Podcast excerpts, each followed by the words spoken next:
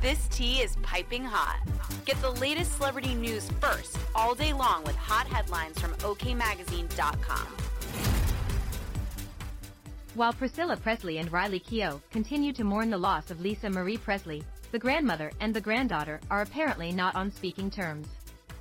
Ever since Priscilla contested a suspicious 2016 amendment made to Lisa Marie's will removing her and former business manager Barry Siegel as trustees in replace of Riley and Benjamin Keough, things have been very tense and heartbreaking for Lisa Marie's mom and daughter. Riley and Priscilla aren't communicating at this time, but have been in communication through lawyers, an insider dish to a news outlet. Riley has been mourning the loss of her mother and is heartbroken to have to deal with a trust dispute with a family member, the source spilled of Lisa Marie's daughter with Danny Keough. The former Flame's other child, Benjamin, took his own life in 2020 at age 27. Meanwhile, Priscilla is adamant that she has a valid case and that she will prevail in court, they added after the widow of Elvis Presley requested in late January that a judge strike down the amendment. Though Keough would prefer to settle this dispute privately, both ladies are gearing up for a long battle in court, it was reported. She is heartbroken that this is turned into a public matter and knows her mother would never want this. The source added that the 33-year-old is very stressed, but trying to keep a positive attitude. Priscilla's reasoning for asking that the judge strike down the change to the will is that she believes it could have been falsified, as she claimed her own name was misspelled in the document and that Lisa Marie's signature appears inconsistent with her usual and customary signature.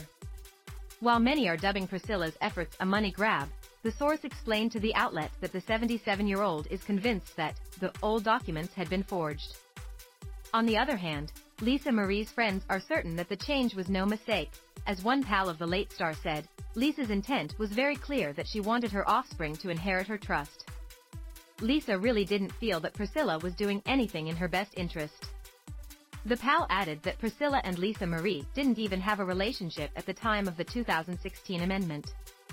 They only talked when there was no option, a source alleged of their mother-daughter dynamic. Lisa Marie, who also shares 14-year-old twins Harper and Finley with ex-husband Michael Lockwood, died at age 54 on January 12 after suffering from cardiac arrest at her home. She was laid to rest at Graceland alongside her dad and late son. Page 6 spoke to a source about Priscilla and Riley's estrangement.